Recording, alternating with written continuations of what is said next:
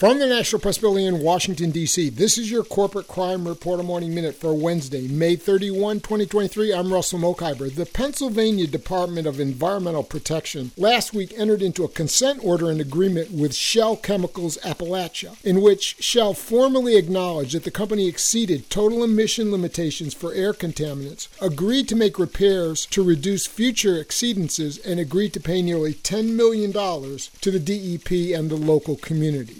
Pennsylvanians have a constitutional right to clean air and pure water, and my administration will hold all companies, no matter how big or small, accountable when they violate the laws and regulations protecting our air and water, said Governor Josh Shapiro. Shell recognizes that as a company it must do better, and this $6.2 million commitment to the people of Western Pennsylvania is a down payment on that progress. For the Corporate Crime Reporter, I'm Russell Mokhiber.